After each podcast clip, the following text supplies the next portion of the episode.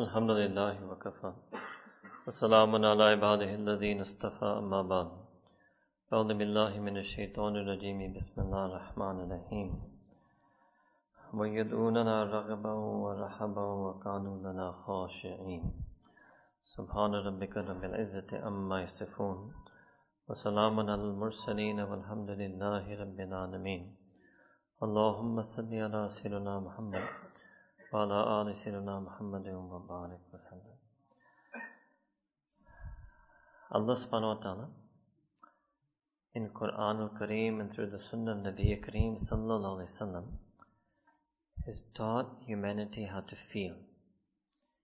Deen of Islam is a deen of feelings. Their words, then their actions, and then their feelings. We will never be true, proper, real salihin, muttaqeen, mu'mineen until we feel the feelings of Islam. Just like a person in their life, in their dunya, feels different feelings. Sometimes they feel happiness, sometimes they feel sorrow, sometimes they feel joy, sometimes they feel grief. Allah subhanahu wa ta'ala has made the natural world a world of summer, spring, winter, fall, different feelings, different ahwal. تِلْكَ الْأَيَّامُ نُدَاوِلُهَا بَيْنَ النَّاسِ Allah Ta'ala says in Quran, these are changing conditions and changing states that we keep rotating on a person. So a person's iman rotates between two main feelings. One is called khawf and one is called raja. One is called fear of disappointing Allah subhanahu wa ta'ala, fear of disobeying Allah subhanahu wa ta'ala, and fear of being punished by Allah subhanahu wa ta'ala. And the other one is called hope, hope in the mercy of Allah subhanahu wa ta'ala, hope of being forgiven by Allah subhanahu wa ta'ala, hope of being admitted into Jannah due to the karam and fazl of Allah subhanahu wa ta'ala. If a person has only fear and not hope, they won't be it. If a person has only hope and doesn't have fear, they won't be it. If a person has more hope than fear, they won't be it. If they have more fear than hope, they won't be it. To be Kamil Mu'min and to get Kamil Deen, a person has to have intense fear of Allah subhanahu wa ta'ala and intense hope in Allah subhanahu wa ta'ala. And have both of these things. Many of us, unfortunately, have neither of them. And some of us, we have a blind hope in the mercy of Allah subhanahu wa ta'ala without having any real fear of the punishment of Allah subhanahu wa ta'ala. You can imagine, like they say in English, the carrot and the stick. Now, it depends what creature you're talking about. If the creature is a donkey, then the stick is more beneficial than the carrot. In other words, to beat the donkey, let's say the donkey falls into a pit, it's easier to get the donkey out by using the stick as opposed to dangling the carrot in front of it. But if it's a very polished, pious, muttaqi human being, then the carrot will have more benefit than using a stick. So every human being has to assess themselves and in what state and what condition they are. But there is one part of us that is called nafs. And nafs is that part of us that you have to use the stick. Hmm. इसको कहते हैं रगड़ा इसको कहते हैं डंडा हाँ कल उर्दू में बयान होगा आज इंग्लिश में बयान है There are few, very small few converts living in Lahore. Few of them started coming to Bayan and I had started moving Bayan mostly into Urdu.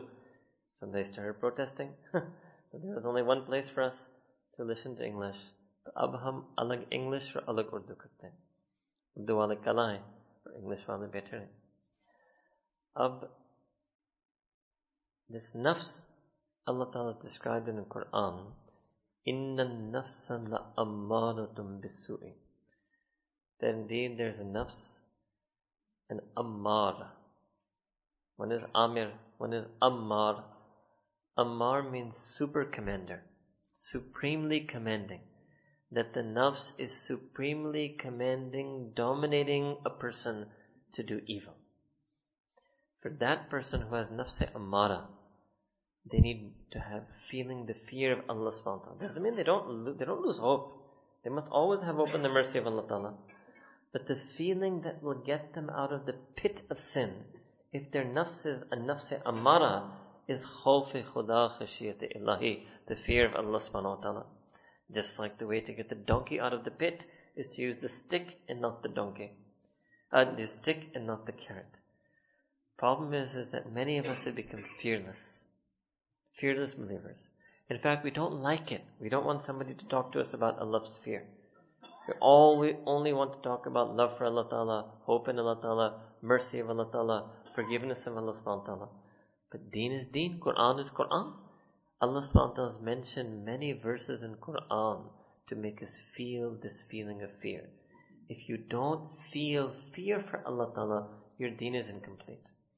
No matter how nice you think you are, no matter how educated you think you are, no matter how well off you think you are, if you don't have fear of Allah subhanahu wa there is something missing in your life, missing in your iman, which is the most important part of your life.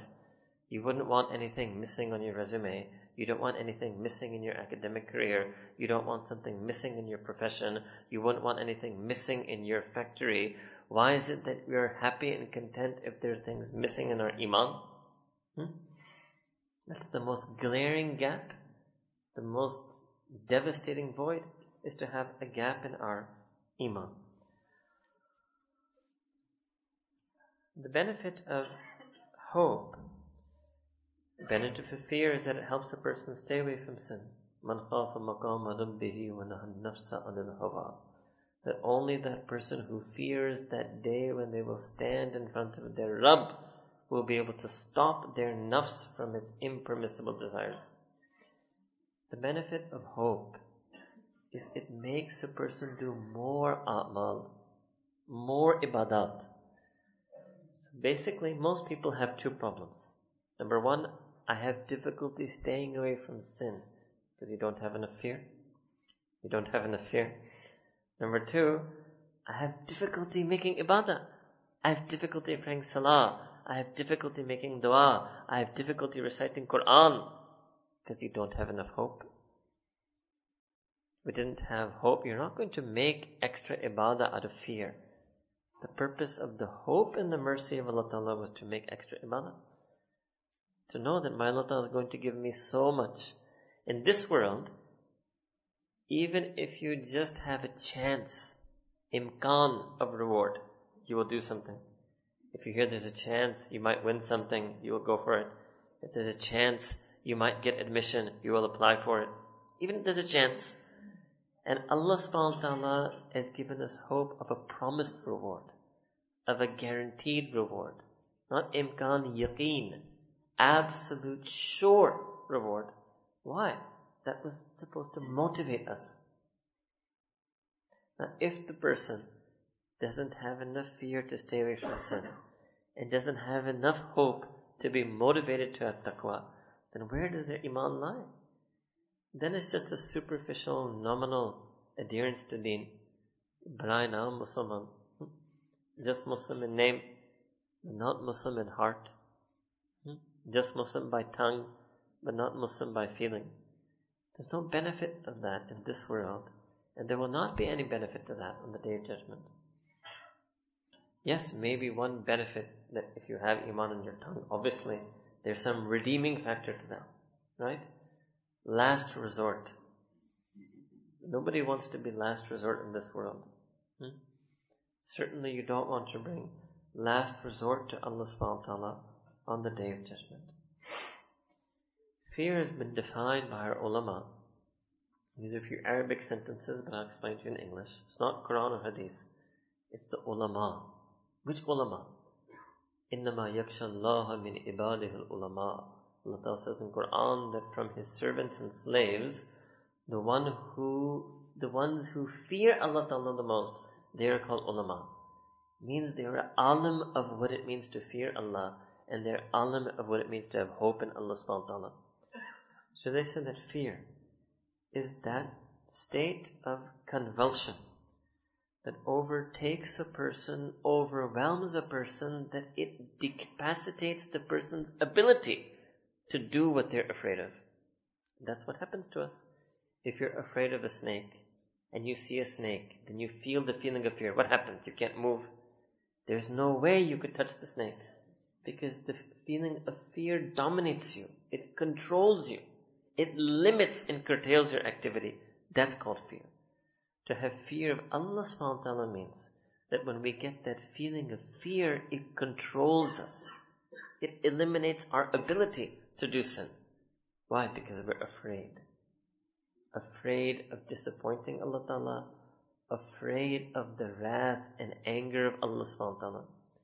And Allah Ta'ala wanted us to remember and remind ourselves of this fear so much that in every salah and every rak'ah of salah, even though we are standing in obedience and worship, Allah Ta'ala makes us recite, غَيْرِ الْمَغْضُوبِ عَلَيْهِمْ Allah, don't ever, ever make me amongst those people who you are angry with them. What is the feeling we're supposed to feel when we say these words? The feeling of fear. we're supposed to be terrified that lest Allah Ta'ala become angry with me. All the time. غَيْرِ الْمَغْضُوبِ I'm strange people say these words, but they never even imagine. That's not what Allah Ta'ala wants. Allah Ta'ala wants that the person should imagine that this is a very real possibility for them. That maybe Allah Ta'ala will be angry with them because of the sins that they do. What is hope? Hope is such an inclination, expectation, yearning for the vast and endless, limitless mercy of Allah subhanahu wa ta'ala that it motivates a person without hesitation to seek that mercy of Allah subhanahu wa ta'ala. For example, if I told you that guaranteed if you do this you get a million dollars, how would you feel? Hmm? Your heart would race to do that action. Your heart would race to do it, be no hesitation, no second thoughts, no laziness. If I told you you do this, you get a million dollars, let's see how lazy you are. The boys and girls who say, no, we're lazy. You're not lazy, you're unmotivated. There's no such thing as lazy. If you could be motivated, you will never be lazy. That's called hope. Hope in the mercy and reward and happiness of Allah Ta'ala. Hope in the pleasure of Allah Subhanahu wa Ta'ala. So Allah subhanahu wa ta'ala has mentioned both of these states in Quran al-Kareem with a lot of emphasis. For example, one verse that makes a person feel the fear of Allah subhanahu wa ta'ala. Allah ta'ala said in Quran, أَفَأَمِنُوا مَكْرَ اللَّهِ That do they feel that they're in aman? Do they feel that they're secure from the plans of Allah ta'ala? Do they feel that they're secure from the power and plan of Allah subhanahu wa ta'ala? فَلَا يَعْمَنُ مَكْرَ اللَّهِ إِلَّا الْقَوْمَ الْخَاسِرُونَ No one could have this foolishness to think they are secure from Allah Ta'ala except the community of those who have lost their iman. Khasirun, those who are in complete and utter loss. Only they could think that they're secure from the power of Allah subhanahu wa ta'ala. So obviously we are not from Khasirun, we want to be mu'minun. So it means we should never feel that we are beyond the reach of the anger of Allah subhanahu wa ta'ala. Then a verse that gives hope. Allah subhanahu wa ta'ala says in Quran, إِنَّهُ لَا يَيْأَسُ مِن رُوحِ اللَّهِ إِلَّا الْقَوْمَ الْكَافِرُونَ That indeed no one would ever despair of the mercy of Allah Ta'ala except the unbelievers. So it means from these two verses, not fearing Allah Ta'ala, attribute of khasirun, not being hopeful of Allah Ta'ala's mercy, attribute of kafirun. So we are mu'minun. Means we would not fall under any of these categories. We should always feel the fear and the hope of Allah subhanahu wa ta'ala. Now when the fear leaves the heart of a person, then their heart becomes rusted. Their heart becomes rotten. And then the nafs becomes ghalib. And if we want to subdue our nafs, we have to feel the fear of Allah subhanahu wa ta'ala. However, if a person has so much fear, what does shaitan do? Shaitan is basically a twisted creature. He's twisted, deviant. So what he tries to do, there are two types of human beings. Those who already have bad emotions, the wrong feelings. He just continues them and tries to increase them on their path. But the believers, mu'minun, who have good feelings. What does shaitan do? He tries to twist it. He takes a good feeling and twists it and corrupts it. For example, this fear of Allah subhanahu wa. So a person is feeling afraid. Shaitan twists it. First twist he does is we, will, we were supposed to feel the fear before we commit the sin. He will make us feel fear after we commit the sin. That itself is okay, feeling it after we commit the sin. But the twist is that what we should have felt beforehand, he makes us feel it afterward. Then second twist is when we feel afraid of Allah Ta'ala, fear disappointing Allah Ta'ala, afterwards, now the purpose of fear is to make us stay away from sin. That's not possible anymore, because you already did the sin. So then the effect of fear, he makes us despair. Makes us become mayus of the mercy of Allah Ta'ala. So oftentimes a person, they do sin. After they sin, they remember Allah Ta'ala, and they get depressed. They feel sad. They say, look what I just did. What's the point? There's no point anymore. There's no hope for me anymore. There's no point in waking up for Fajr in the morning after my sin I did this night. What's the point of me showing my face at Zohar after I did this sin this morning? But they become hopeless. the twist, he gives them, he makes them feel the fear at the wrong time, and he makes them feel it in such a way that they lose their hope. He twists the positive emotions of the believers to give negative effects. That's why Sayyidina Rasulullah said in hadith that if the believer's fear and hope were ever to be weighed, they would be in ittidal, they would always remain constant. Means the fear can never make a person hopeless. Any fear of Allah Ta'ala that makes you lose hope in His mercy, understand that's not the fear of the muttaqeen, that's the fear of the waswas of shaitan. It's not the good fear. It's a bad fear. It's a twisted fear. Sayyidina Umar radiallahu ta'ala anhu was the perfect example of this complete fear and complete hope. He used to say that if I was to be told that every single human being will go to Jannah and only one will go to Jahannam, I will be afraid that that one is me. Allahu Akbar. And then he said, if I was to be told that every single human being is going to go to Jahannam and only one is going to go to Jannah, I would have hope in Allah mercy that that one would be me. Ajib. Complete fear and complete hope in Allah subhanahu wa ta'ala. Then many times we have mentioned to you different verses of Quran which Allah Ta'ala gives a special hope for the sinners teach them that after you sin, your fear shouldn't make you hopeless. Allah subhanahu wa says in Quran, Qul ya ibadi asrafu ala anfusihim. Qul say, my beloved messenger sallallahu alaihi wasallam, proclaim on my behalf. Now, this is also a special feature of Quran. This is the khitab of Allah Ta'ala. Andaz al-khitab. This is the way Allah Ta'ala communicates. All of Quran is direct revelation. But sometimes Allah Ta'ala begins the revelation with Qul. My beloved Messenger, you say to them. Actually, Allah Ta'ala is saying it. But He wants that so the believers get even more yaqeen. They should have even more yaqeen in this ayah. Ya ibadi. That all my servants and slaves. Which ones? Alladhi, alladhina yasrafu, alladhina asrafu ala anfusihim. Those who committed sin. Who wronged their own selves don't lose hope in the mercy of Allah Ta'ala. After sin, don't become hopeless. This is Allah's mercy. If you ask your akal, akal would say, yes, after sin I should become hopeless, right? After you mess up the exam, you should become hopeless of getting an A. You should have yakin you're going to fail. Hmm? Look at Allah's mercy. He's saying, after you mess it up, don't lose hope. It's a rough English translation for you. Hmm? After you mess up your iman terribly, don't lose hope in Allah subhanahu wa ta'ala. Allahu Akbar Kabira. Then Allah Ta'ala continues, Inna Allah yaghfiru dhunuba jami'a. That Allah Ta'ala forgives all sins entirely. What could you do? Can anybody do all sins of humanity? No way. You're one person.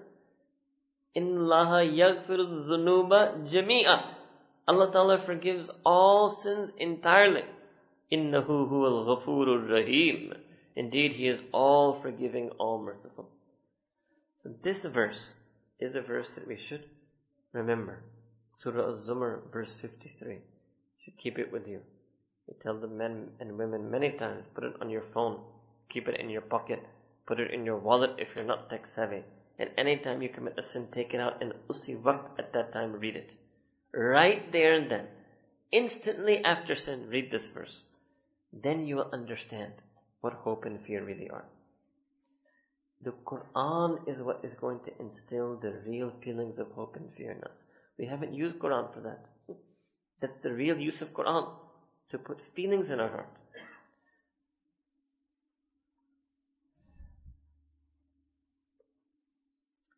Allah subhanahu wa ta'ala said in Quran, Inna Allah la yakfiru an yushraka bihi. Allah Ta'ala will never forgive one thing, shirk. Even that Allah Ta'ala is talking about the day of judgment. In this world, a person does shirk, makes tawbah from shirk, accepts Islam, forgiven. Person says, no, but I'm 80 years old, and for all my life I worshipped idols. You make tawbah, you're forgiven. Even in this world, that's forgiven. Yes, on the day of judgment, if somebody shows up and hasn't made tawbah of the shirk, that's the one thing on the day of judgment Allah Ta'ala will not forgive. وَيَغْفِرُ مَا دُونَ ذَلَكَ لِمَن يَشَاءُ And Allah Ta'ala can forgive anything and everything other than the shirk. However, لِمَن يَشَاءُ For whomsoever He, whomsoever He, Allah Ta'ala wants to. But this is important. It means forgiveness isn't automatic. We have to do something to attract the mercy of Allah subhanahu wa ta'ala. We have to try to earn the mercy. No such thing as earning Allah Ta'ala's mercy. But we have to try to earn the mercy of Allah subhanahu wa ta'ala. And Allah Ta'ala can forgive anything and everything. Then Allah subhanahu wa ta'ala said even very simple. If you knew Arabic, you would see this sentence is extremely elementary, simple, direct, clear Arabic. وَمَن يَعْمَلْ سُوءًا That whomsoever commits a sin, or يَظْلِمْ نَفْسَهُ or wrongs themselves. Thumma and then yastaghfirullah then begs Allah Ta'ala for forgiveness. Yadidillaha ghafuran rahima. They will find Allah Ta'ala's all forgiving, all merciful. Very simple process. Look at these steps. It looks like the first two steps will lead you to disaster. Whomsoever commits a sin or does wrong, what do you think if I said fill in the blank, if I asked you a question, that this is a verse of Quran, fill in the blank. Whomsoever does sin and commits wrong will, you would have probably said enter Jahannam. That's what you said, fill in the blank. Huh? Will get the wrath of Allah Ta'ala. You would have filled in the blank. Hmm? Will lose the reward of their good deeds. You would have filled in the blank. Will be punished in this world. Will you fill in the blank? Okay, if you are softer, will face the consequences. Maybe you fill in the blank. Oh, Allah Ta'ala fills in the blank. Yadidillaha ghafuran rahima. Allahu Akbar. when? Summa yastaghfirullah. If they seek Allah's forgiveness, then they will find that Allah is all forgiving and all merciful. It's not automatic. You have to seek it. You have to want it. That's called hope. That's the feeling of hope. To want that mercy. To yearn for that mercy. To beg for that mercy. But with such a yaqeen. I can't explain to you this way. Yajid. Allah ko paenge zuru. Yajid. They will definitely discover and find that Allah Ta'ala is Ghafur Rahima, is all forgiving, all merciful. Oh, Akbar. Allah Ta'ala is so merciful. Hmm? So much hope.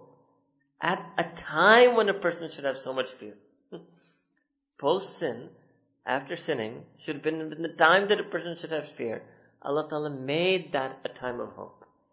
So can we not then, for such a kind Allah Ta'ala, who made that a time of hope for us, can't we feel the fear before we commit the sin?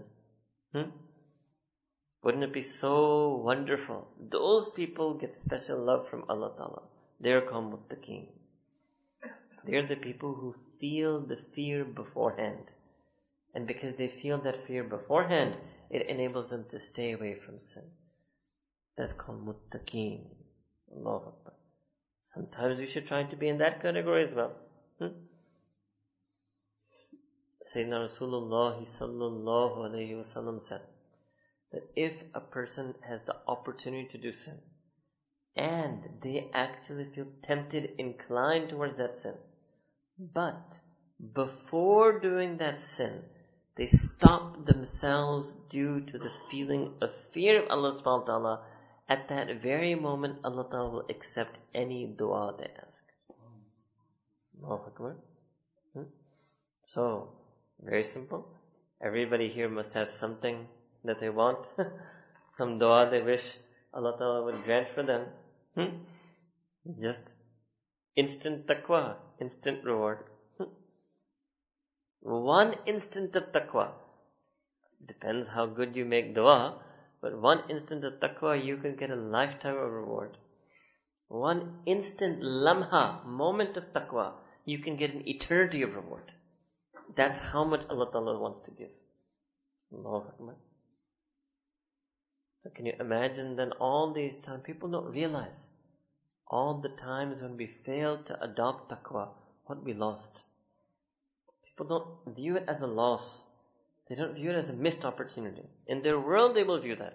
Oh, I missed out on this course, I missed out on this grade, I missed out on this job, I missed out on this investment, I missed out on this property. Years in their life, they feel it. ten years later, they feel it. That if only ten years ago, I had bought that, defense product, and only ten years ago, I had bought that plot or bought that file. They're still feeling it. They're still feeling missed out opportunity.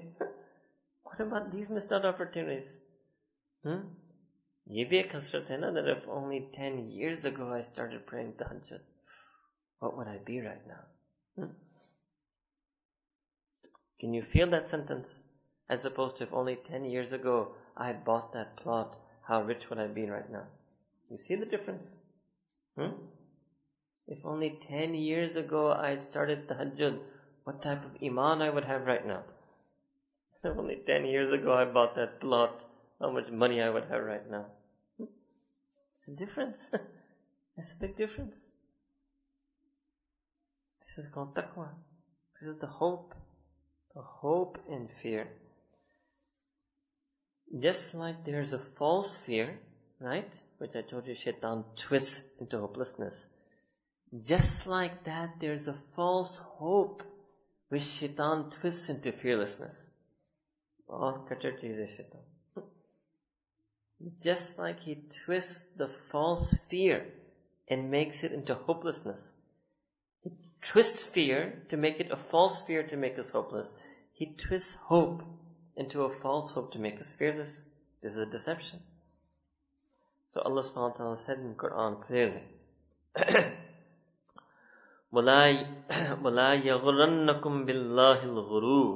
That you should not let yourself be deceived about Allah subhanahu wa ta'ala. Don't let yourself become fearless no, okay, if I do it, it's okay. Allah Ta'ala will forgive me. Hmm? If I keep doing it, Allah Ta'ala will still forgive me. If I repeat that sin, and if I repeat it repeatedly, still my iman will remain intact. Don't be deluded like that. Don't be deluded like that. Nothing in the world works like that. If I keep spilling things on my clothes, they're going to get dirty. how can you imagine how foolish a person would sound? He says, oh, I can keep spilling and spilling and spilling and I won't get a stain. See, you're deluded. so the very first time you spill, you will get a stain. And if you keep spilling, keep spilling, you'll get even a worse and worse stain. We keep spilling sins in our iman. The iman gets stained. Literally, Sayyidina Rasulullah said in the Sahih Hadith that whenever a person sins, a black spot in Sahih Muslim, a black spot comes on their qalb. A black stain comes on their spiritual heart. And if they keep sinning, keep sinning, it keeps getting stained, keeps getting stained. So this is a false hope. False hope that makes a person feel fearless. One very good way to bring this fear and hope in our life is called dhikrul maut, to remember death and dying, and specifically to remember our death, individually, personally. Even if you're 15, 20 years old, don't think that, oh, I'm young, why should I think about dying? you are going to as guaranteed be dying as I am and as a 60 year old man. It's as inevitable and inescapable a reality for you as it is for somebody who's older. All to think about death. Sayyidina Rasul said, the most wise of you is the one who remembers death the most, who thinks about this fact that they're going to leave and depart this world and everything in the world and all of their own possessions of the world. And they're going to stand in front of Allah subhanahu wa ta'ala and they will be judged. Today in this world, if a person has to go in front of court, they get worried. even if they're innocent, they get worried. if they're, even if they're innocent, they get scared. Even if they're innocent, have a good lawyer, they research, the judge is honest, still they get scared. why? Because court is court. if you ask them that why you worried, you, they will say that this is a court. It's a court case, it's a court case. So then how scared should we be? And we're not innocent, we're guilty. we're not innocent. We're guilty as charged. We have a record, a record of sin that we brought in front of Allah subhanahu on the day of judgment. And Allah Ta'ala is also a judge. Hmm? Not accept any lies or bribery on that day. So the more and more we remember death, then it helps us feel both fear of Allah Ta'ala and it creates the need for hope. You see, otherwise, if there was no hope, the second you remember death, you'll just fall into depression. Wouldn't be possible to remember. Dhikrul maut would be so heavy on our burdens. It wouldn't be in our zarf to be able to remember death. It's the hope and the mercy of Allah Ta'ala that actually enables us to remember death. So remembrance of death makes a person feel both of these things. Both of these things.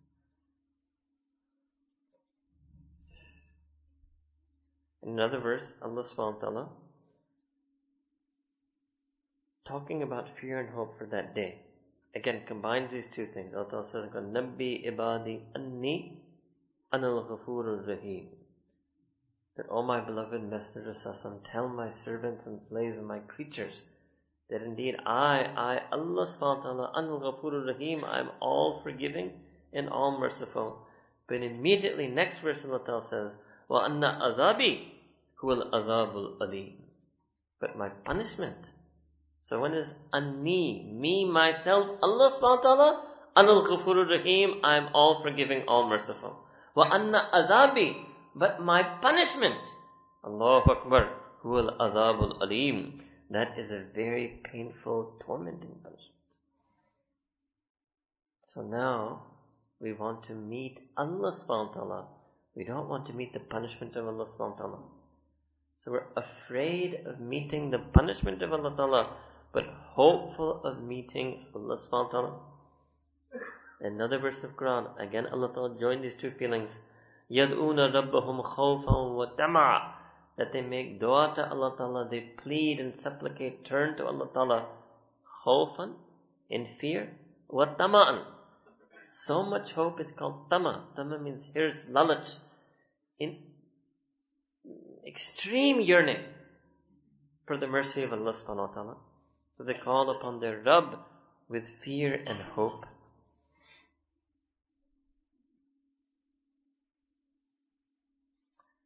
Then Allah says, فَلَا تَعْلَمُ نَفْسٌ مَا أُخْفِيَ لَهُم مِّن قُرَّةِ أَعْيُنٍ جَزَاءً بِمَا كَانُوا يَعْمَلُونَ And no person can know, no person can even imagine what Allah subhanahu wa ta'ala has secretly prepared for literally the coolness of their eyes, for the delight of their heart, for their pleasure.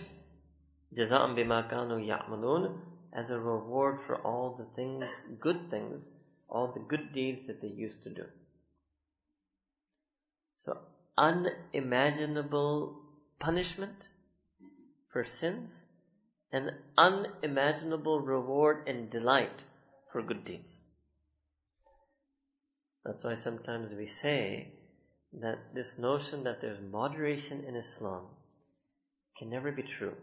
Why? Because there's no moderation in Akhirah. There's no moderation in Akhirah. Jahannam is not a moderately bad place. It's a terribly bad place. And Jannah is not a moderately nice place. It's an extremely nice place. Hmm. So for all of eternity, there's no moderation. For all of eternity, it's either extreme joy and bliss or extreme pain and torment. So if our entire future eternity is going to be intense, it would make sense in this world not to have moderate fear of Allah Ta'ala, to have intense fear of Allah Ta'ala, and not to have moderate hope in Allah Ta'ala's mercy, not to have intense hope in Allah Ta'ala's mercy. Sheikh Abdul Qadir Jilani Ta'ala, one of the greatest awliyaullah of this ummah, and actually one of the greatest ulama and fuqaha of the Hanbali madhab. I don't think there's any person who would not have heard his name. So makbul. Hmm? Sheikh Abdul Qadir Jilani al-Baghdadi Ta'ala. Now, for 18 years, and many of his actual authentic own works are mawjood still today. For 18 years he gave bayan in Baghdad about the mercy of Allah subhanahu wa ta'ala. One day, it occurred to his heart, so then he spoke on the wrath, Allah Akbar, the ghazab of Allah subhanahu wa ta'ala. He spoke about the wrath and anger of Allah subhanahu wa ta'ala, and his, some of his listeners passed unconscious. They fell faint. Even though 18 years they've been hearing about the mercy of Allah subhanahu wa ta'ala. But when somebody like Sheikh Abdul Qadir Jilani Namtale spoke to them about the ghadab and ghayz, the wrath and anger of Allah subhanahu wa ta'ala, some of them they fell faint. Hmm. What does it mean? That no matter how intense their hope was for the mercy of Allah ta'ala, 18 years is a lot of effort. Still, they kept their intense fear of Allah subhanahu As opposed to some of us, if we hear one or two points about Allah Ta'ala's mercy, it makes us lose our fear. 18 years, and again, Sheikh Abdul Qadir Jilani is such a lover of Allah Ta'ala. One can only imagine how lovingly he must have talked to them about the mercy of Allah Ta'ala. And for 18 years, but still, they felt the fear of Allah subhanahu wa ta'ala. Allahu Akbar. And actually, this is the real rabt the more and more we know Allah Ta'ala, the more we will fear Allah Ta'ala. The more and more we love Allah subhanahu ta'ala, the more we will fear Allah subhanahu ta'ala. Hence Allah Ta'ala said in Quran, Man khashir rahman bil ghayb. Ar-Rahman means when a person is thinking about Allah Ta'ala's attribute of being Allah Rahman, that He is all merciful Allah Ta'ala. What is the feeling they feel? Man khashya. Man khashya rahman That person who fears Allah Ta'ala when they think about the mercy of Allah Ta'ala. This is Quran. This is the feeling in insan that the Quran is trying to create through iman. Now imagine if a person thinks about Allah Ta'ala as Ar-Rahman, they feel this feeling of khashya, feeling of fear. Imagine how much fear this person will think. Quranic insan when they think about Allah Ta'ala as Al-Aziz, Al-Jabbar, Al-Mutakabbir, Al-Qahhar. Hmm? How much fear would they feel then? If they feel fear when they think about Him as Ar-Rahman. Man khashiya Rahman bil ghayb.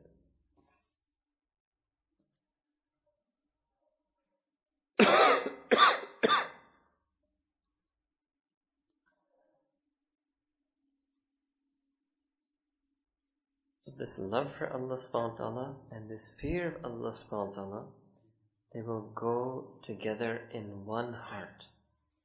They will go together in one heart. When a person increases in their love for Allah subhanahu wa ta'ala more and more, then, strange thing, Allah subhanahu wa ta'ala puts love in creation for them. Meaning the more and more a person loves Allah Ta'ala, the more Allah Ta'ala places love for them in creation. In a riwayah Nabi Dawood, Allah said, Sayyidina Rasulullah said, that when Allah Ta'ala loves someone, in fact, sorry, in Bukhari Sharif, when Allah Ta'ala loves someone, then Allah Ta'ala calls the angels, calls Jibreel alayhi salam, and tells them that I love so and so, and go Jibreel and announce to all of the inhabitants of the samawat, and all of the other angels, that I love so and so. So the angel Jibreel then calls all the other angels and tells them that Allah Ta'ala loves such and such a person, therefore loves such a person. And then he announces in the ard, in all of the earth, that so and so is beloved to Allah subhanahu wa ta'ala, loves such a person. So the more and more we love Allah subhanahu wa ta'ala, the more love Allah ta'ala puts in creation for us. And similarly, the more a person fears Allah subhanahu wa ta'ala, the more Allah ta'ala puts, this is called ru'ub, Sayyidina Rasulullah said, Nusirtu bir ru'ub. That Allah Ta'ala helped me, the Prophet with ru'ub, with an awe-inspiring nature. There was a ru'ub of Sahaba in Badr. There was a ru'ub of the Prophet even with the Sahaba. This is how much Allah Ta'ala honors these feelings of love and hope in His mercy on the one hand, and feared Allah subhanahu wa ta'ala in the other. Now, when a person is young, the feeling they need to develop is fear of Allah subhanahu wa ta'ala. Because it's natural sometimes for a young person to be fearless. And as a person gets older, the feeling they have to develop more on is the hope in Allah. Because the pious believer, as they get closer and closer to their grave, closer and closer to the end of their life, sometimes they feel too much fear. So the ulama mashayikh said that the young people should try more actively to feel the feeling of fear, and the older people should try more actively to feel the feeling of hope. Similarly, the person who is healthy, healthy, should try to more actively feel the feeling of fear for Allah subhanahu wa ta'ala, and the person who is sick should more actively try to feel the feeling of hope in Allah subhanahu wa ta'ala's mercy. Then a person who is in a state of happiness, good times, everything is going according to their plan. At that time they should feel fear of Allah subhanahu wa ta'ala, lest they betray the bounties and blessings of Allah subhanahu wa ta'ala, lest they fail to do shukr for the good times Allah has given them. And when things, when they're in a state of sadness, or when things are not going according to plan, they should try to more actively feel the feeling of hope for Allah subhanahu. And lastly, our Mashaykh taught that regarding oneself and what one's own outcome should be on the day of judgment, a person should feel fear. But regarding others, a person should always feel hope. I mean, a person should be afraid that they may be punished on the day of judgment, but they should always, regarding others, be hopeful that they will be forgiven on the day of judgment. This is called husnizan. Hmm? This is called having a positive opinion and a favorable opinion and a hopeful opinion, an optimistic opinion for people all the time. And if you don't have this understanding of fear and hope, it also takes away our husn of other people. And the opposite of that is called su'idhan, negative thinking. And it's a great shame that there's a lot of negative thinking in our ummah thinking bad of someone, thinking ill of someone, fault finding, fault exposing, belittling. And it's a problem even in people like the people who had come here tonight, people who are abdeen, people who want Allah subhanahu wa ta'ala, who love Allah subhanahu They also have su'izan. And strangely enough, they have su'izan for each other. This is also due to lack of fear and lack of hope for Allah subhanahu wa ta'ala. Understand this very simple rule. If you fix your feelings for Allah subhanahu wa ta'ala, Allah ta'ala will fix two things for you. If you fix your feelings for Allah ta'ala, Allah ta'ala will fix two things for you. What? Allah Ta'ala will fix your feelings for creation and Allah Ta'ala will fix creation's feelings for you.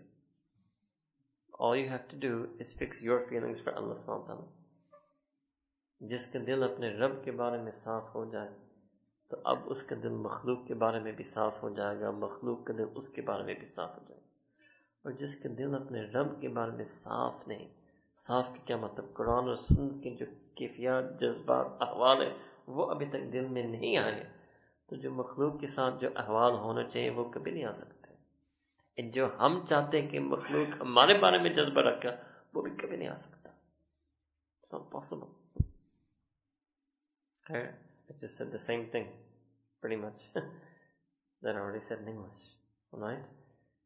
When we have true feelings for Allah subhanahu wa ta'ala, only then will you have be able to have true feelings for others and will others have true feelings for you.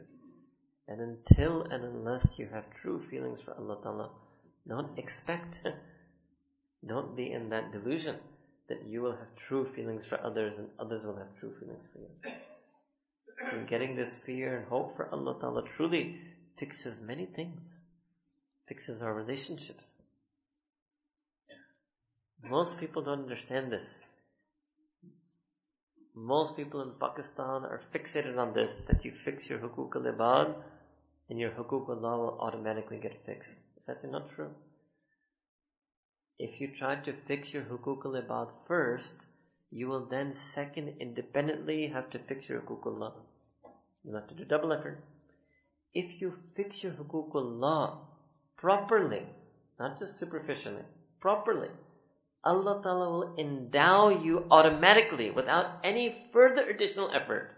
Allah Ta'ala will endow you with the ability to fix your hukuk al So if you want to make single effort, fix hukuk al first. Fully though, fully. Hukuk Allah doesn't just mean namaz. Hukuk Allah means sifat. Feelings of taqwa, feelings of sabr, feelings of shukr, feeling of sidq, feeling of ikhlas, all the words Allah Ta'ala said in Quran. Mukhlisin, Sabirin, Qanitin, Awabin, Tawabin. Make yourself according to that. Get all of the sifat of Iman. Allah Ta'ala will automatically give you all of the sifat to deal with hukuk al But if you want to make double effort, then first fix your hukuk al you'll still have to make effort again to get taqwa, to get ibadah. to ask. And this is why you will see people. You will find many people in Pakistan who are nice people. They're good people. They have good hukuk al They're good citizens, good neighbors, good parents, good spouses. But they can't pray. They can't pray. Why? This is a proof. It's not automatic. That's a separate effort. They'll have to make double effort. Look, if there's somebody who's a bad person and they don't pray, okay, I could understand that they lie, they cheat, they're murderer, they're thief, and they don't pray, I could understand why they don't pray. But if there's somebody who's a good person, nice person, kind person, helpful person, considerate person, but they don't have salah, they don't have ibadah, they don't have taqwa, they don't have haya. Hmm? This is the reason. Because they've been caught in this delusion that you fix your hukuk al-ibad, somehow automatically hukuk Allah will happen. It doesn't happen automatically. It doesn't happen automatically. And yes, there are people who have not properly done hukuk Allah. So for them, hukuk al-ibad won't happen properly. But if somebody fully adopts, fully, completely, deeply, sincerely, gets all of the sifat of iman, mentioned in Quran or Sunnah, Allah Ta'ala automatically fixes their relation with creation. For example, Sahaba Ikram, perfect example.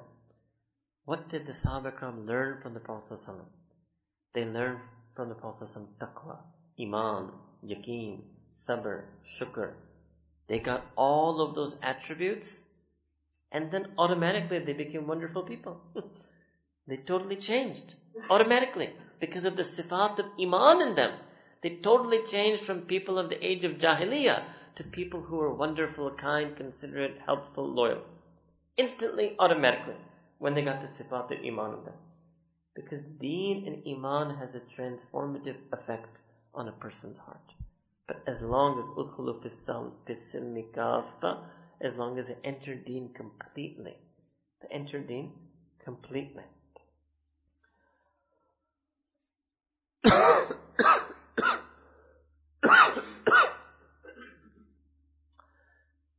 One way to get this husn zan, how does the fear of Allah Ta'ala enable a person to get this husn zan? One reason we have su'izan, badgumani of other people, is we're unaware of our own faults. That's what enables us to be aware of other people's faults. And if a person was aware of their own faults, they wouldn't even be able to notice other people's faults. To put it a different way, when our own faults go out of focus, other people's faults come in focus. And when our own faults are in focus, other people's faults go out of focus. like I said, if you spill something on yourself and you notice that stain, you won't have, you won't notice the stain in anybody else's clothing now. because you put your own stain in your focus. And if you're unaware of your own stains, then you will be looking at the stains of other people.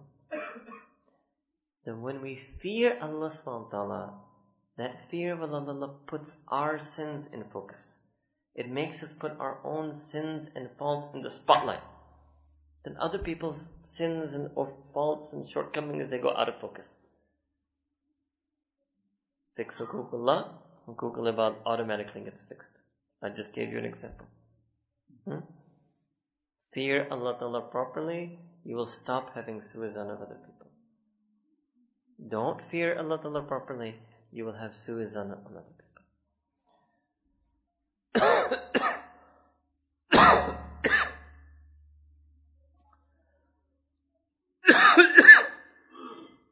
Allah subhanahu wa ta'ala's love has been expressed in many different ways. One way that many of you would have heard is that Sayyidina Rasulullah once in front of Sahaba, he likened the love of Allah subhanahu wa ta'ala to the love of a mother. How? There was a woman who had, from the Sahabiyat, who had uh,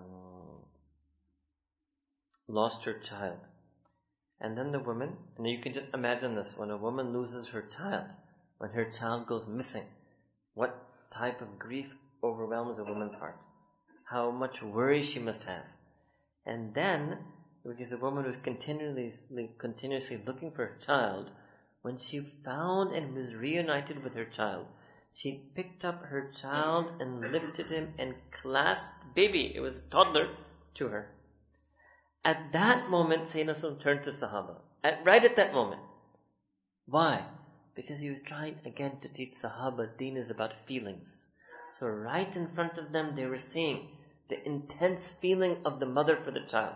The intensity is coming out because she had lost her child and found her child and picked it up and was clasping it to her. So Sayyidina turned to his Sahaba and said, that do you think this woman could now throw her baby toddler into the fire? It was an out of context question, right? Of Sahaba said, Ya Rasulullah they're looking at the scene, right? Rasulullah, never. it's impossible, it's inconceivable that she could ever throw this newfound baby who she had lost into the fire. At that exact time, Sayyidina Rasulullah said, that all my companions know that Allah Ta'ala is more merciful to His slaves than this mother is merciful to her newfound baby. Look at the way the Prophet taught. He's teaching feelings, teaching emotions, showing Sahaba.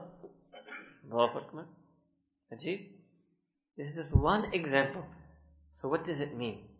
That when we sin, we are like the runaway slave of Allah subhanahu wa ta'ala. Lost. Hmm? Allah ta'ala ke baghi or bikri Musliman. Hmm? Lost, runaway slave. When we come back to Allah subhanahu wa ta'ala and make tawbah, ruju ilallah, inabat ilallah, turning to Allah ta'ala, yearning for Allah subhanahu wa ta'ala, then again we connect and make that bond, the abd bond. That moment, Allah ta'ala, so much mercy comes upon us. That Sayyidina was teaching us that we can't imagine that Allah ta'ala would toss that person back into the path of sin so that they will end up back again on track to Jannah. So this hadith actually gives us hope in the great mercy of Allah subhanahu wa ta'ala. then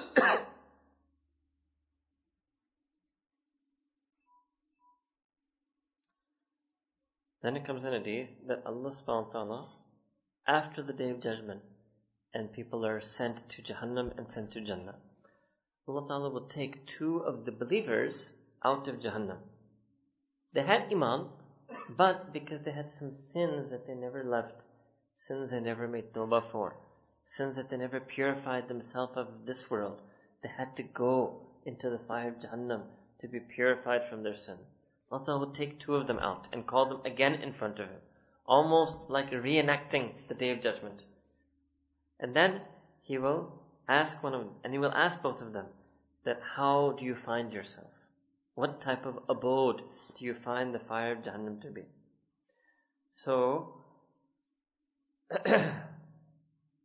they will say that Allah subhanahu wa ta'ala, this is, uh, they will say, Allah subhanahu wa ta'ala, this is your justice to us and we have only met what we committed with our own hands. That's how you say in English. Right? We are only re-reaping what we sowed. Then Allah will say, okay, go back to Jahannam. When Allah ta'ala says this to them, that okay, go back to Jahannam, they both have a different reaction. One of them runs back to Jahannam. One of them runs back to Jahannam. And another one goes to Jahannam back, because Allah commanded him go back to Jahannam, but he keeps looking back. He keeps pausing, turning back, then again he goes, then he pausing, turning back, then again goes, he pauses, turning back. So Allah calls both of them back again. Allah calls both of them back again, summons them back. So they come back. So Allah asks the first one, when I told you go to Jahannam, why did you run towards it? So he said that, Oh Allah I am in Jahannam because I disobeyed you so many times in my life. Now, right in front, you gave me a command, go to Jahannam. I said, let me obey you now, and I ran towards Jahannam.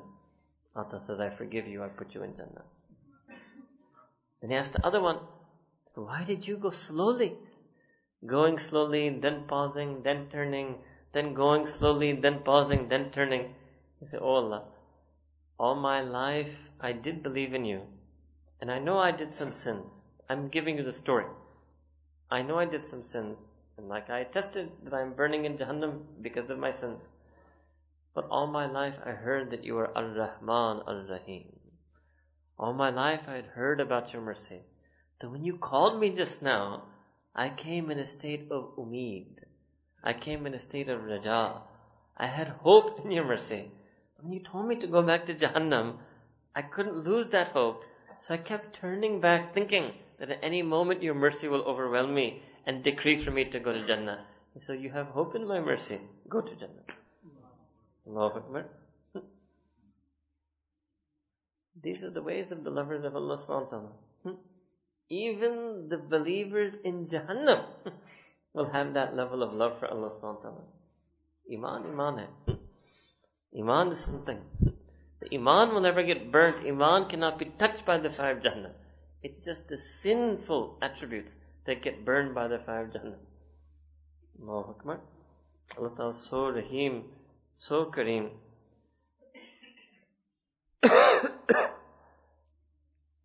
So we have hope in the mercy of Allah subhanahu wa ta'ala and fear in the punishment of Allah subhanahu wa ta'ala. Now, to understand fear. Even the angel Jibreel alayhi salam had fear of Allah subhanahu wa ta'ala. Even though he is known as Al-Malakul Muqarrab, the most intimately close of angels. And all of the angels actually are close to Allah subhanahu wa ta'ala. Can you imagine being Imagine that being who is an angel, and then the Imam of the angels, the greatest of the angels, so close that whenever Allah Ta'ala wants to send wahi to Anbiya, He uses Jibreel. Special rank from all the angels. Hmm? Such a close angel to Allah subhanahu wa ta'ala. But even then Sayyidina Rasulullah said that Jibreel came to me and he was shivering out of the fear of Allah Ta'ala due to Allah Ta'ala's greatness and glory, Allah Ta'ala's azmat and jalal.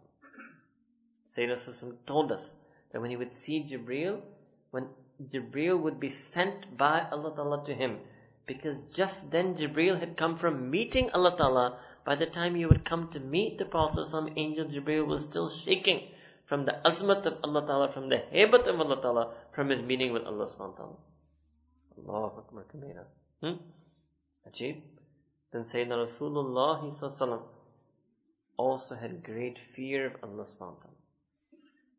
Out of all of creation, that creation who has feared Allah Ta'ala most, Sayyidina Rasulullah In fact, if you take all the fear, all the khawf and khashiyah of all of the Sahaba, all of the awliya, all of the ulama, all of the muttaqeen, all of the previous anbiya, all of the, all the mu'mineen on one side, and put the fear of Allah Ta'ala that just Sayyidina Rasulullah had on this side, Sayyidina Rasulullah had more fear of Allah Ta'ala.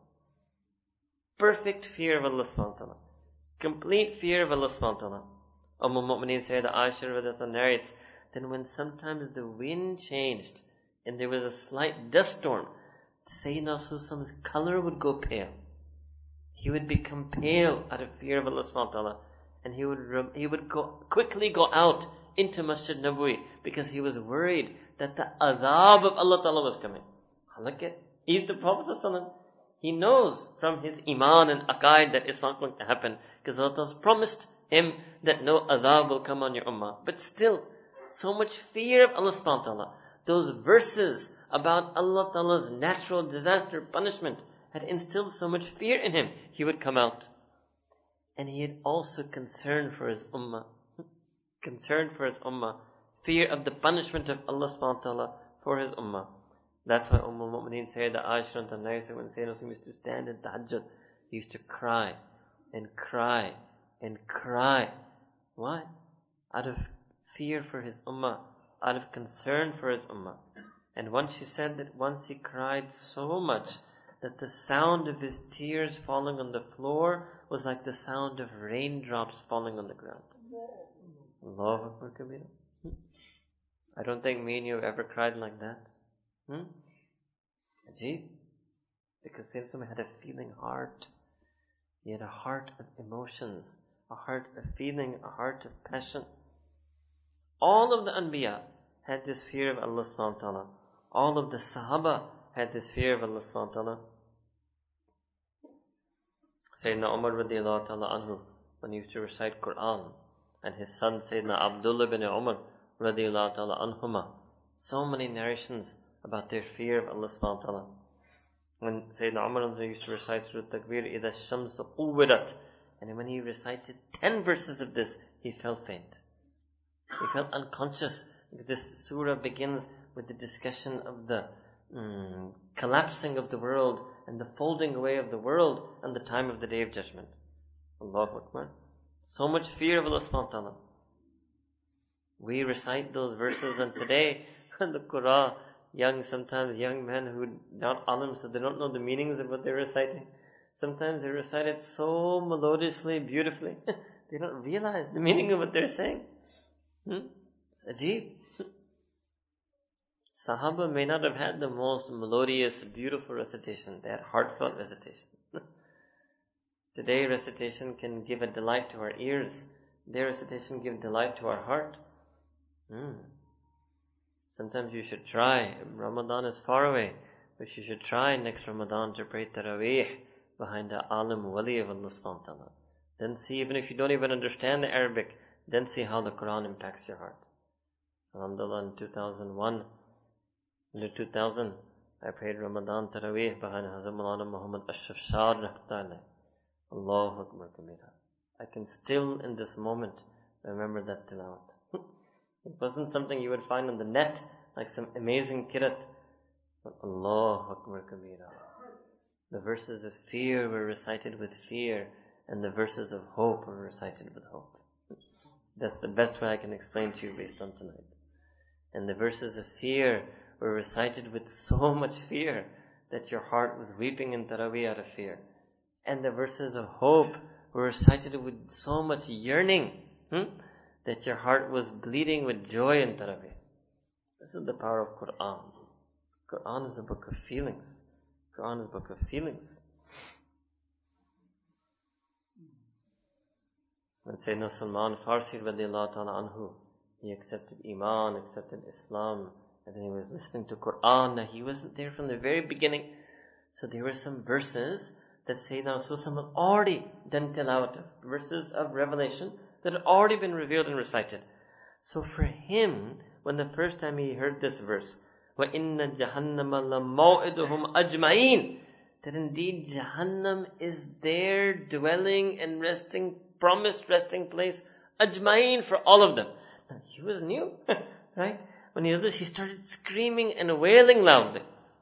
Allah Akbar. It's so much fear of Allah subhanahu wa ta'ala. So much fear of Allah subhanahu wa ta'ala. Sayyidina Abdullah ibn Umar radiyallahu ta'ala anhu. Allahu Akbar. He used to recite this verse one night over and over again. وَإِن تُمْدُوا مَا فِي أَنفُسِكُمْ أَوْ تُخْفُوهُ يُحَاسِبْكُمْ بِهِ اللَّهِ And over and over and over. He was just reciting and crying, reciting and crying, reciting and crying. Another riwayah that one night he recited this, this verse. Yoma yakumun nasu rabbil alameen. Just that much. And he started crying. the day that when all of humanity will mm, be made to stand in front of Rabbil Alameen. Just the idea of being pesh, of being presented in front of Allah subhanahu wa ta'ala so much on him. So when we realize that the angels had fear of Allah subhanahu wa ta'ala, Sayyidina Rasulullah had fear of Allah ta'ala, the Anbiya had fear of Allah subhanahu wa ta'ala, Sahaba Ikram had fear of Allah subhanahu wa ta'ala, hmm? then are me and you better than an angel? That we don't have this fear? Are me and you better than a prophet? Hmm? That we don't have this fear? Are me and you better than a Sahabi? Huh? That we don't have this fear? Hmm? Do we have some greater store of deeds in which we're having so much hope on? and relying on that we don't feel this fear of Allah subhanahu wa ta'ala. Then this fear continued through Tabi'in, Tabai Tabi'in, the great, great Tabai Tabi'in, Umar bin Abdul Aziz, Rahimahullah. So great that the awliya, ulama, salihin of his time called him Umar al-Thani, which for you cannot appreciate. There could be no greater praise for a person huh, than to liken them to one of the Sahaba, to liken them to one of the Khulafai Rashidun, to liken them to say they're, they're, they're a living mithal of Sayyidina Umar ibn Khattab radiallahu ta'ala anhu. But he used to recite this verse, and when he was reciting, he was crying with, the way you would say, he was crying with shivers and hiccups. Allahu Akbar. What verse? وَكِفُوهُمْ Innahum mas'ulun. That stop them. Allah Ta'ala on the day of judgment that some people will be passing the trials. Allah Ta'ala will announce Wakifuhum in Kuroko. Stop them. Innahum maskudun. And say pucha jayega. You have to ask them. they will be examined. They will be interrogated. Allahu Akbar Kabira. And he was crying, imagining this day, and crying out of fear that what if he is told to be stopped? Hmm? We don't feel this fear. Today, when Pakistanis travel, hmm, they feel this fear. They're so scared. What if I get stopped at immigration? What if I get stopped at customs? Hmm? I see them because I travel so many times. I can see the fear on their faces. What will happen if you get stopped? They can ask you two, three questions. Why are you here? What do you earn? How long are you going to stay? Where are you living? That's it. So scared. Allah Akbar Kabira. So scared. To be interrogated by human mortals. You're afraid of that. Hmm? What about this being interrogated by Allah subhanahu on the day of judgment? Hmm? That doesn't inspire any fear in our heart? That doesn't instill any fear in our heart? These great people of our ummah. Here we kept, brought so many examples for you tonight. So many of them had fear for Allah wa ta'ala. So many of them fear for Allah wa ta'ala. The fear of the ordinary believer is the fear that they will be punished for sins. But the fear of these people, Allahu Akbar, these people are called Siddiqeen, Sadiqeen, Awliya, these Sahaba. Their fear was something different. It's not that they had sins. They didn't have sins. The question sometimes arises, right? What was their fear? The Sahaba didn't have sin, these Anbiya didn't have sin, Jibreel cannot even conceivably have sin. What was their fear? Their fear was that, Ya Allah, Ya Rabbi Kareem, you have blessed us with this Iman. You've blessed us with these sifat. You've blessed us with this ikhlas, with this taqwa, with ibadah. Hmm? You've blessed us with these things. First fear they had is what if you deprive of us this before we pass away? Because they had example of shaitan in front of them. In fact, one of these Sayyidina said, Jibreel exactly said this to the Prophet. When the Prophet asked her, Why are you scared? He said, I was there. I saw Iblis become shaitan. I saw it. And I was there before and I saw Iblis was one of us. He used to spend time with the angels. Allah Ta'ala favored him so much. I saw that for centuries. And I saw his fall from grace. I'm scared. what if for some reason something happens to me? And I also get deluded. And they used to have this feeling. Sayyidina Abu Bakr Siddiq anhu, towards the end of his life, when he realized he was going to pass away, he said that I wish I was just a blade of grass. I wish I was just a hair on the back of an animal. What does it mean?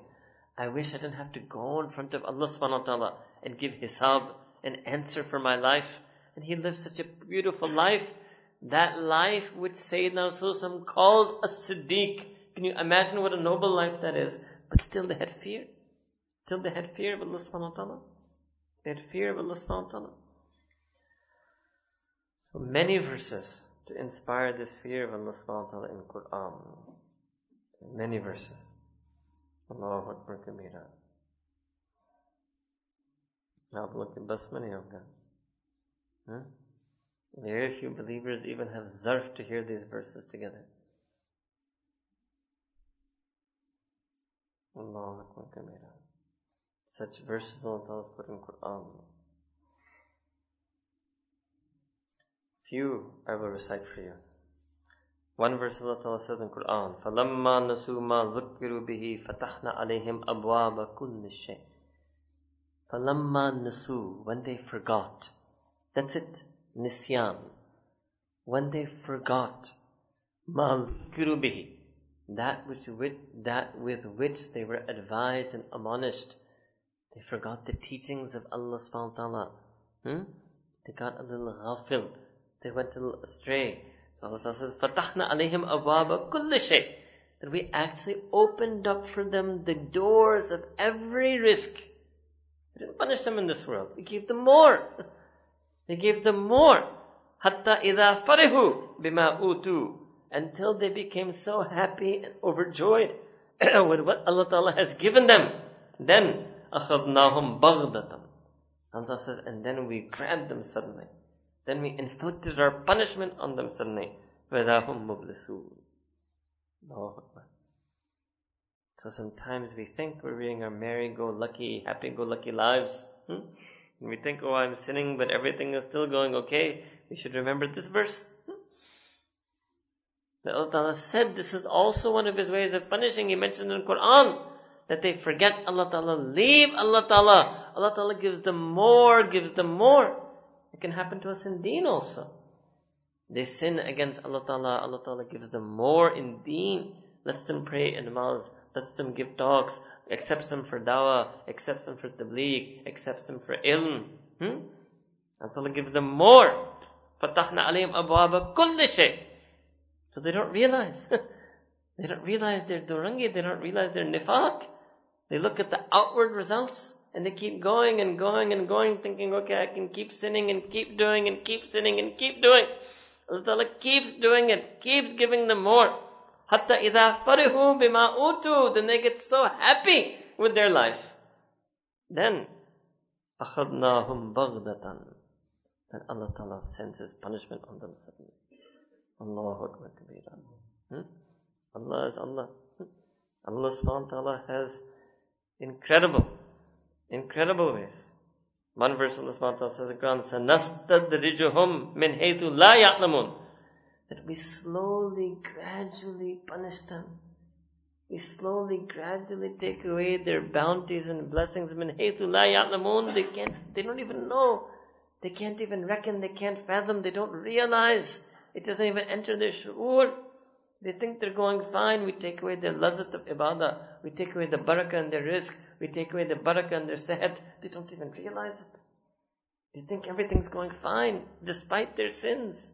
Never can it go fine for a believer if they can remain and continue on their sins. then one place Allah subhanahu wa ta'ala Allah Akbar. Ajib ayah. And Sayyidina Rasulullah explained about this ayah. That there was a person in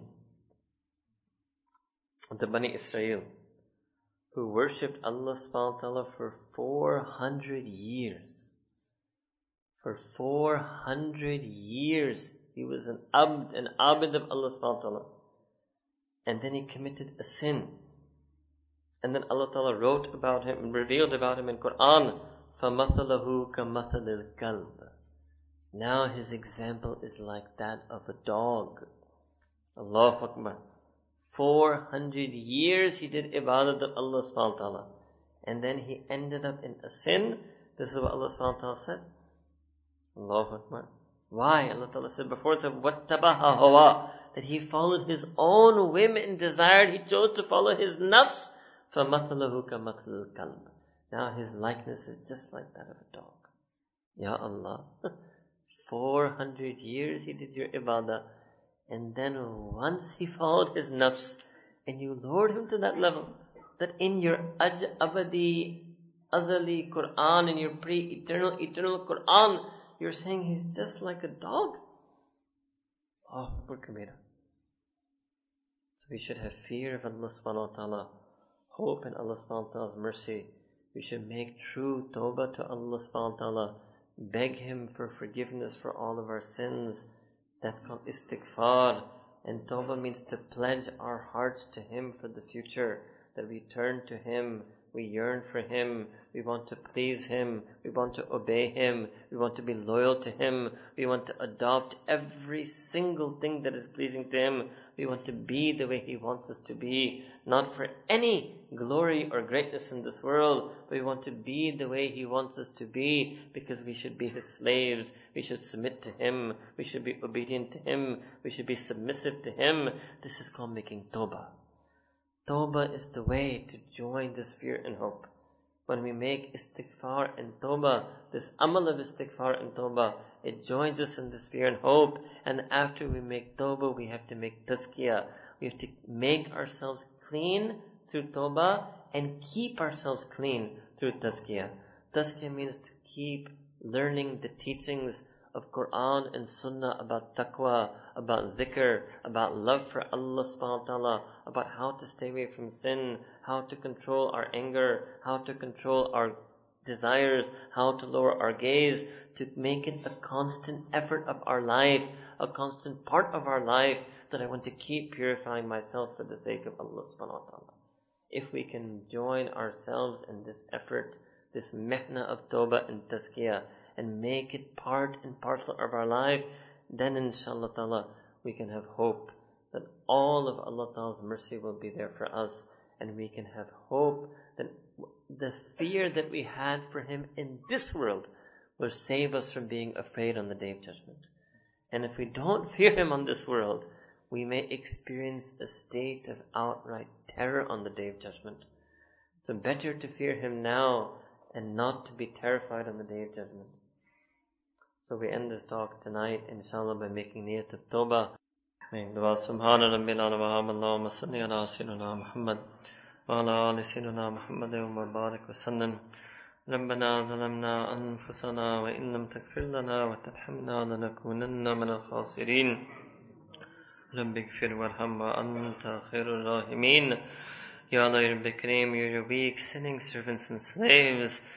Ya Allah, we ask that you fill our heart with a hope for your mercy. Fill our heart for a fear of your punishment. Ya Allah, adorn our heart with all of the sifat of iman. Ya Allah, give us a feeling heart, a passionate heart, a living heart. Ya Rabbi Kareem, our heart has become hardened because of our sins. Our heart has become sleeping because of our sins. Ya Rabbi Kareem, our heart is dying because of our sins. Ya Rabbi Kareem, save us, Ya Allah. Help us, Ya Allah. Guide us, Ya Allah. Revive us, Ya Allah. Revive our hearts, Iman. Fill our hearts with the nur of Iman. Send your hidayah upon us again. Give us a second chance, Ya Allah. Ya Allah, Ya Rabbi Kareem. We ask that you take out all the unlawful feelings from our heart, the unlawful lust from our heart, unlawful anger from our heart, unlawful greed from our heart, unlawful envy from our heart, unlawful pride from our heart. Ya Allah, we ask that you adorn our heart with the sifat of mu'mineen, with the sifat of Nabi Kareem sallallahu alayhi wasallam, with his adab and his akhlaq, with his khuluq and adim. Ya Rabbi Kareem, Ya Allah, we ask that you forgive us for all the sins that we ever did. Forgive us for the sins that we did in the past. Forgive us for the sins that we remain in. Ya Allah, take us out from our sins. Protect us from sin in the future. Ya Allah, forgive us for the sins that we did with our eyes. Forgive us for the sins that we did with our hands. Forgive us for the sins that we did in our minds. Forgive us for the sins that we did in our hearts. Ya Rabbi Kareem, forgive us for our open sin. Forgive us for our secret sin. Forgive us for the sins that others know. And Ya Allah, forgive us for the sins that you and you only know. Ya Rabbi Kareem, send your special mercy on us, Ya Allah. And the distance that has come between us and you because of our sins, remove that distance this night. Grant us your qurb, Ya Allah. Make us close to you again. Make us amongst مقربون؟ یا رب کریم، یا اللہ ہمارے گناہوں کو معاف فرما، اپنا فضل کرم کا معاملہ فرما۔ یا رب کریم، ہم ایک ٹوٹے دل لے کر آئے ہیں غم زدہ دل لے کر آئے ہیں۔ اس دل کو قبول کر لیجیے۔ اپنی نظر شفقت عنایت فرما اپنی نظر کرم عنایت فرما۔ یا رب کریم، تو تو کریم ذات ہے۔ کریم انہیں کو کہتے ہیں جو کوئی بھی چیز دے، اس کو قبول کر لیتے ہیں۔ یا رب کریم آج ہمارے پاس کوئی امان نہیں پیش کرنے کے لیے، نہ کوئی تقوی ہے دکھانے کے لیے۔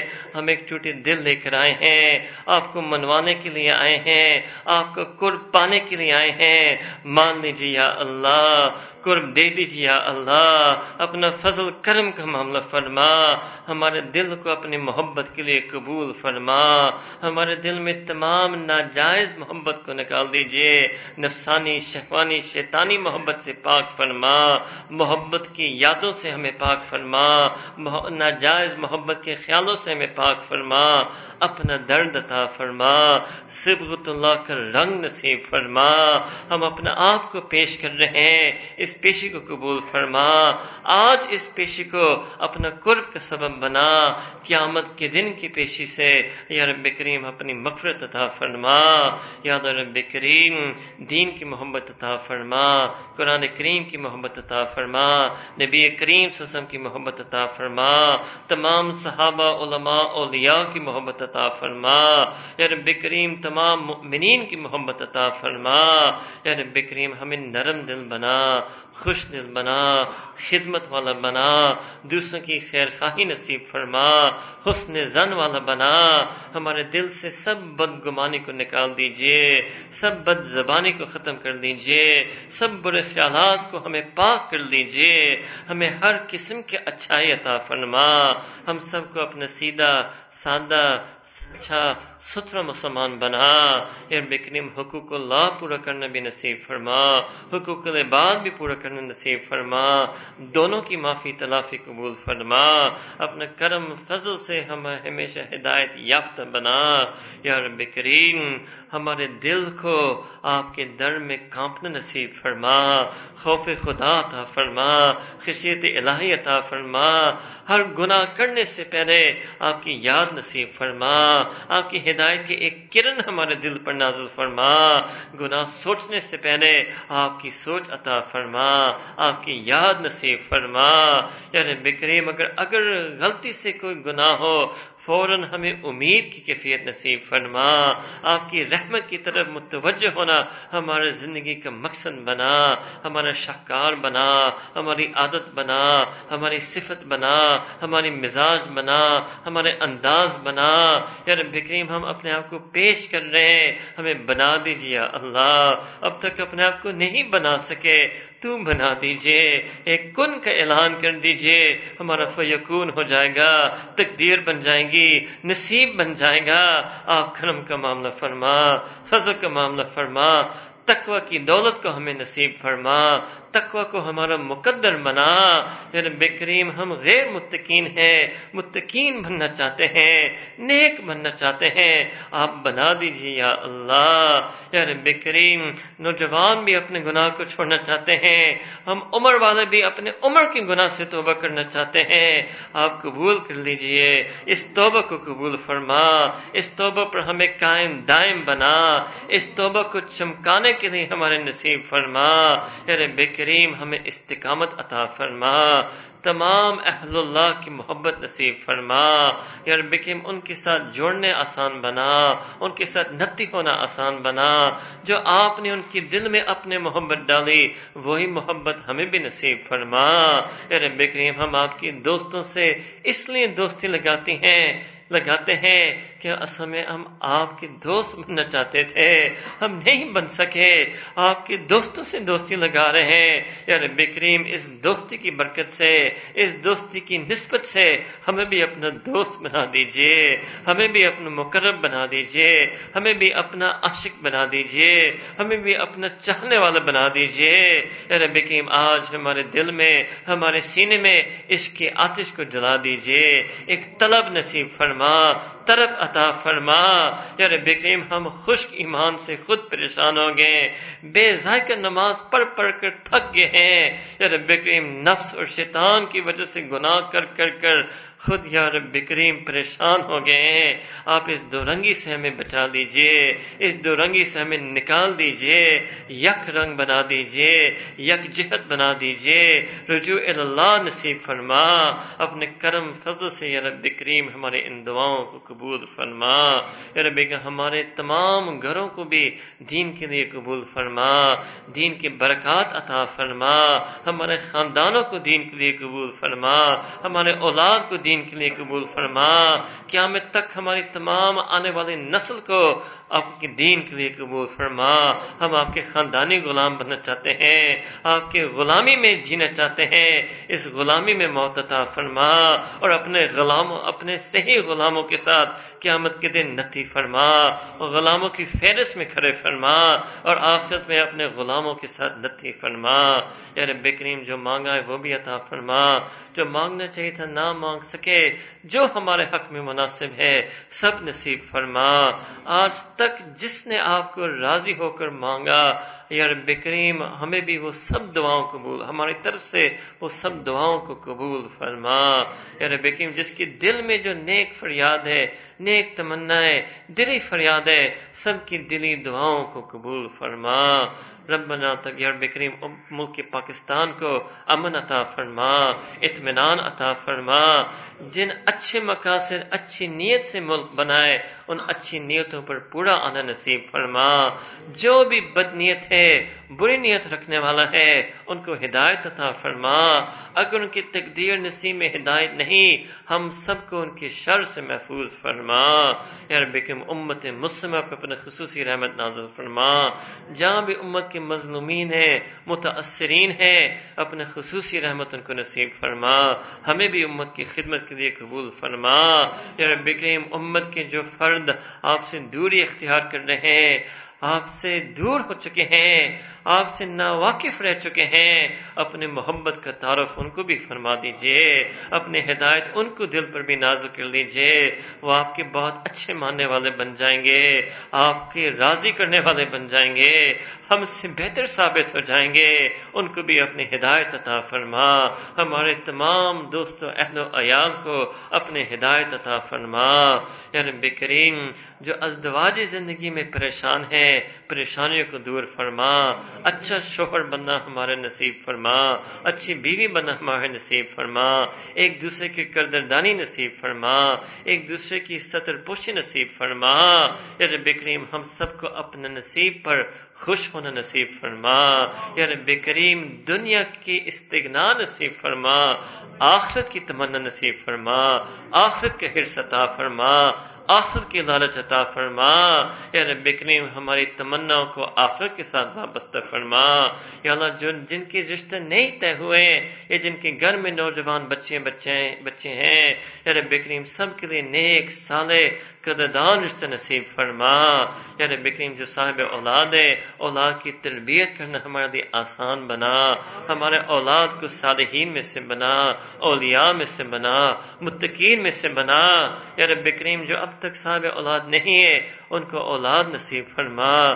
جن کی نصیب میں آپ نے یہ نعمت نہیں لکھی ہے، اس سے، اس کی بدن میں اس سے بڑھ کر نعمت عطا فرما۔ یا رب کریم، جو بیمار صحت عطا فرما، جو پریشان پریشانیوں کو دور فرما، جن کے عزیز اقارب مشائق اساتذہ رشتہ دار میں جن کے فوت کی ہوئی سب کی مغفرت عطا فرما، جن کی مغفرت کے فیصلے آپ کر چکے ہیں، ان کے جنت کے عادت درجات، جنت میں درجات بلند فرما۔ ربنا تقبل منا انك انت السميع العليم وتب علينا إنك أنت التواب الرحيم وصلى الله تعالى على حبيبه سيدنا محمد